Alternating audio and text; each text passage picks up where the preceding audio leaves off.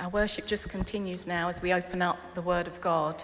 And um, if you joined us last week, you will know that we are in a new sermon series called Summer Psalms, Moving in the Right Direction.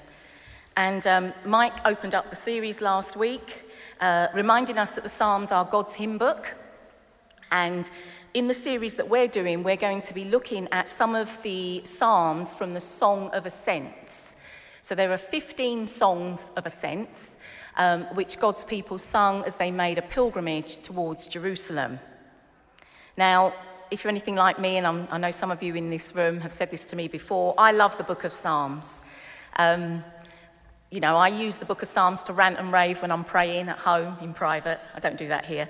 Um, but the Psalms, they're extremely personal and emotional, and they cover almost every area of human experience. And I believe that the Psalms are there because they aim to shape our thinking and our feeling at heart level. The entire book of Psalms could be summed up as being a condensed version, if you like, or condensed form of the fundamental truths of our Christian faith. And those truths we need more than ever as we continue daily walking with God on our spiritual journey. So before we open up the Bible to look at the psalm that we're looking at today, I just want us to pray together, if that's okay.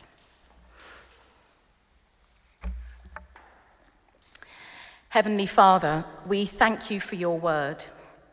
We thank you for the truth that it contains, and we appreciate that the Psalms were written thousands of years ago, but they are as relevant today as they were when they were first written.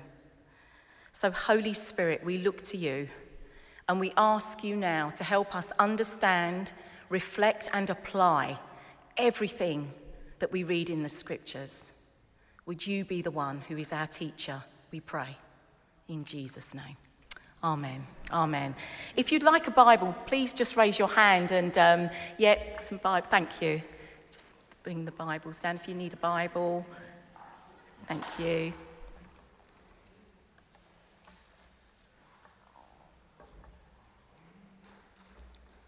Anybody else need a Bible down the front here? Yeah. Thanks. Welcome team, wardens. Thank you.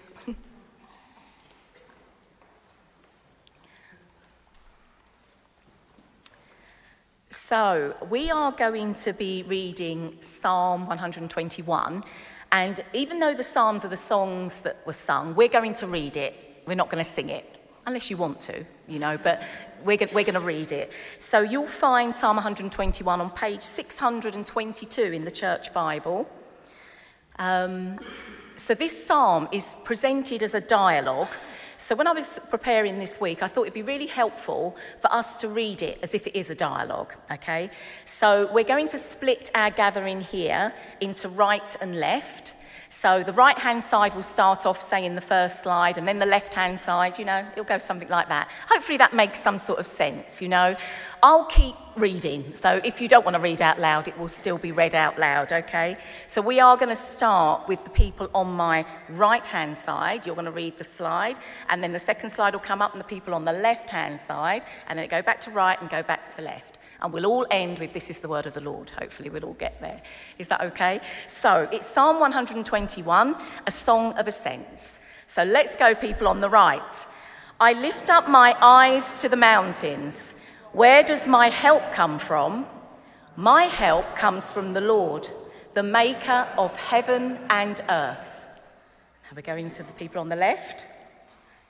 He will not let your foot slip. He who watches over you will not slumber. Indeed, he who watches over Israel will neither slumber nor sleep. We're back to the people on the right. The Lord watches over you. The Lord is your shade at your right hand. The sun will not harm you by day, nor the moon by night. And back to the left side. The Lord will keep you from all harm. He will watch over your life. The Lord will watch over your coming and going, both now and forevermore. This is the word of the Lord. Thanks be to God. That is a real favourite psalm of mine, Psalm one twenty-one. Um, and we've called this sermon, this talk today, we've called it The One Who Watches Over Us. So I want us to take this journey right where it starts. We've got this pilgrim mentioned in verse one, and this pilgrim is lifting their eyes up to the mountains. The starting point of the psalm is really significant, which I'll come back to later. Now, if you're anything like me, you may love mountains. I absolutely love mountains. And earlier today, I was talking to Tina, and she said to me, Linda, you must go to North Wales. I love mountains. A couple of years ago, or three years ago actually, Trevor and I took a trip to the Peak District, and we climbed to the top of a mountain called Mam Tor. And when we were up there, we could look around, and it was just breathtaking and beautiful. And last year, for our thirtieth wedding anniversary, we went to the Norwegian fjords. And when we were there, obviously we were on, we were on a boat. Um, it was a cruise ship, I'll just put that out there, but let's say it was a boat. We were on a boat, and you could see all of these sort of Norwegian mountains just soaring, and they were like majestic to behold, and it was just truly, truly beautiful. So I'm a real fan of mountains. Um, I prefer mountains to lakes. I'm, I'm the mountain person. But mountains are not only scenic. They can be perilous and places of great danger. And I think that that's exactly what the psalmist is referring to in Psalm one twenty-one, with the opening line and that vivid description of, I lift up my eyes to the mountains. Now, mountains in biblical times refer to places sometimes of hidden danger. These were places where bandits would hide in the mountains, and as the pilgrims were coming along, they would attack them, rob them, that kind of thing. And some, um, some commentators that I've looked at and read about, they've said that mountains were the places of a lot of pagan idolatry and pagan worship. So let's now think about this pilgrim in this psalm. Maybe this person is fearful, or they're expecting something bad to happen, or experiencing some kind of danger. They ask the question, where does my help come from? I think we can feel quite assured that this is somebody, a person, don't know if it's male, don't know if it's female. This is a person who's in danger, someone who needs help. What's happened to this pilgrim? We don't know. We don't know what the danger is. We don't know if they feel some kind of threat. We don't know if something has just gone really badly in this pilgrim's life. This person may be trapped in some kind of destructive behaviour pattern. We don't know. The Bible doesn't answer that question. In actual fact, it's as if the Bible is leaving it deliberately blank. There's a gap for us in our knowledge. And I wonder if that gap is there to enable each and every one of us to fill that gap with whatever is going on in our lives. So I just want to pause for a minute.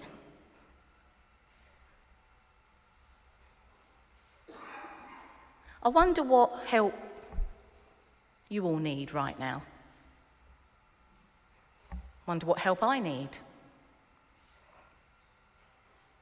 What struggles or difficulties might we be facing right now? What danger might we be in? What keeps us up at night? Is it our worries, our thoughts about a loved one, a relationship, a job, or something else? Are we rolling around night after night, difficulties and difficult circumstances? Are we ruminating about stuff that is going on in our lives? And like the pilgrim, we have an opportunity to ask that question. Where can we get help? Now, the psalmist answers that question in verse two of our reading and says this, my help comes from the Lord, the maker of heaven and earth. So with that bold statement, the psalmist is saying that our help comes from the absolute, directive, sovereign Lord who made creation and everything in it. Now, when the Apostle Paul wrote to the believers in Colossae, he told them this: Christ is the Lord of creation. So it's Jesus is the Lord, the maker and the upholder of the entire earth. And it's Jesus that keeps it all going. Jesus, I'm sure many of you know in this room, did not come into existence when he was born of the Virgin Mary. Jesus was there at the beginning of creation. It's all been made through him and for him, heaven and earth. So I just want us to just stop for a minute and imagine. Jesus Christ is the C E O of the whole world.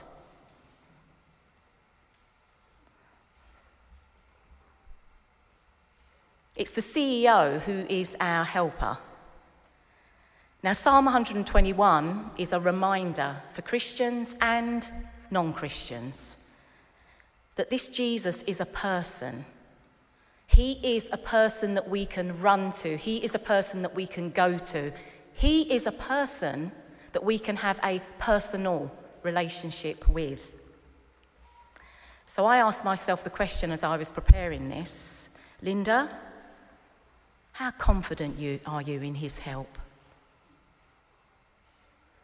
And I don't know, you could take that question for yourself. How confident am I in his help? So let's hold that circumstance, whatever that thing is that you put in the blank of verse one, whatever it is, hold that and now take this to the C E O of the world. The psalmist is really helpful because the psalmist then starts to talk about the character of this C E O. And six times in eight verses, we see the translation of the Hebrew word shamar. And shamar means to watch over, to guard, to keep, and to attend to carefully. So in verses three and four, we see the Lord not only watching over an individual so they don't fall and stumble. This is what the psalmist says. He will not let your foot slip. He who watches over you will not slumber. But we also see in those verses a Lord who watches over an entire community. Because verse four says this, Indeed, he who watches over Israel will neither slumber nor sleep. Israel, the children of promise, which every single believer is part of that promise, because we have been redeemed through the blood of our Saviour, Jesus Christ. So we're children of that same promise. The verses show us that the Lord's care for each and every one of us is comprehensive and complete. In actual fact, in those verses, if you look at them closely, it says really, this is what it's saying, he never takes his eye off us. He's guarding us around the clock, twenty-four seven, and this is the bit I love. He never takes time off, he doesn't sleep, doze off, or take a nap. This is Linda translation. He's the one who watches over us. And in verses five and six, we see that the Lord has not only redeemed us, only to desert us and leave us to just struggle in life with all the dangers going on. It says this, The Lord watches over you. The Lord is your shade at your right hand. The sun will not harm you by day, nor the moon by night. So what the psalmist is saying here is, he continually watches over you, all day, all night, all year. He's always at our side. He's that shade at our right hand. His presence is always with us. So the Lord is keeping guard against calamities that come in the daytime and calamities that come in the nighttime. And then it ends with this comfort and assurance. This is how the psalm ends. The Lord keeps us from all harm and watches over our life. And I'm just going to add something to that translation. The Lord watches over all stages of our lives. Pregnancy, infancy, the toddler years, childhood, puberty, adolescence, middle age, the senior years, our entire life. So whatever category you fit in, in that, he's watching over it. So what can we make of all this? Well, if you really analyse that psalm, it's saying that the Lord watches over us no matter where we go, whatever direction we are travelling in, the Lord is with us. If we take a detour, he is with us. If we take a wrong turn, he is with us. If we go backwards, he is with us. We belong to Jesus and he takes care of us. He takes care of us now, and he takes care of us for all eternity. And that was an amen I heard, so I'm going to say amen to that. Yeah. Psalm one hundred twenty-one is a song of confidence, enabling us, no matter how bad and bleak things look, this psalm enables us to move in the right direction, looking, keeping our eyes fixed on the source of our ultimate help.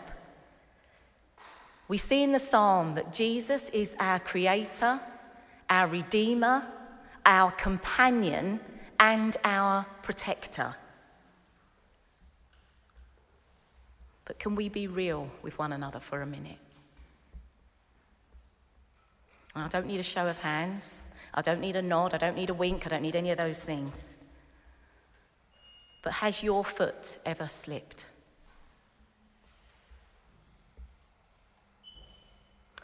Have you ever experienced harm in life, in all of its various forms? The journey, our journey of life is not easy. And Christians amongst us here in this room, which is probably all of us, the Christian life is not easy. So thinking about that situation that you held in verse one, and maybe thinking about what I've said, I just want you to think about that situation now. I'm sure we all agree we live in a fallen world. And I believe that's why the psalm opens with the words, "Where does my help come from?" We will always need the Lord's help as we live in a fallen world. We will always need his help. So I've got a question that I've asked myself this week, and I put this question out to all of us today. Are we going to turn to the creator of heaven and earth, or are we going to turn to created things for our help and our security? As I close, I just want to say again, Psalm one hundred twenty-one is an encouragement for each and every one of us. And I pray that it would really fill us with confidence of what it looks like to walk with a God for our whole lives. Now, one of my books that I like, I haven't read it for a while, but it's probably a book that many of you have read in here, John Bunyan's book, The Pilgrim's Progress, which is an allegory, as you probably know, of someone's spiritual journey. That man is called Christian, and we see this character in the book moving on a journey from the city of destruction to the celestial city. Similar to Christian, we are all on a journey, one which we are travelling on daily. And if you are a believer here this morning, you've been rescued by Jesus. If you're not a believer here this morning, please don't leave here unless you've spoken to the vicar or somebody else. As Christians, we are travelling on a journey from redemption, walking with Jesus, towards the new heaven, the new earth, and that holy city of Jerusalem. We're pilgrims. That's who we are. And I don't know if any of you have ever read that children's book. Are we there yet? Well, the answer is no. We're not there yet. So we still face daily the perils and the dangers of living in a fallen world. But we're not on the pilgrimage alone, because Jesus is with us. And just one thing, if you remember nothing else, Jesus is not a travel guide. He's a permanent companion. He is the one that watches us, guards us, and keeps us. And the more you journey with Jesus, the more you experience his loving kindness, his faithfulness, and his divine purposes working out in your life. So as I just end, I want to end with this. Psalm one twenty-one leaves every single one of us with a choice. And I believe this is what the Lord is asking us today and every day. Will you trust me? Will you trust me with your trials, tribulations, pain and suffering? Will you trust me with all your heart and lean not on your own understanding? Will you acknowledge me in all your ways?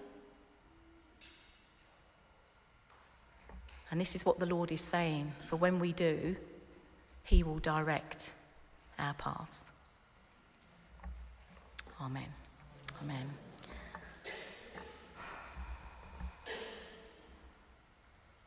Heavenly Father, we come to you this morning with thanksgiving in our hearts, and we acknowledge that you are the one that we can run to in times of trouble. You are You're our helper. You're the one who watches over every single aspect of our lives. And we ask and pray that you would help us to trust you with our whole heart, with a confident assurance that you are our constant companion who watches, guards, and keeps us on life's pilgrimage. And may we, brothers and sisters, be assured of this, that nothing can ever separate us from God's love.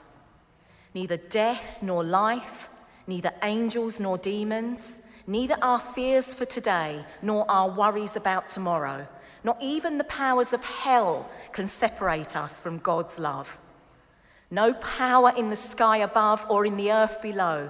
Indeed, nothing in all creation will be able to ever separate us from God's love that is revealed in Jesus Christ our Lord. And it's in whose name we pray. Amen. Amen.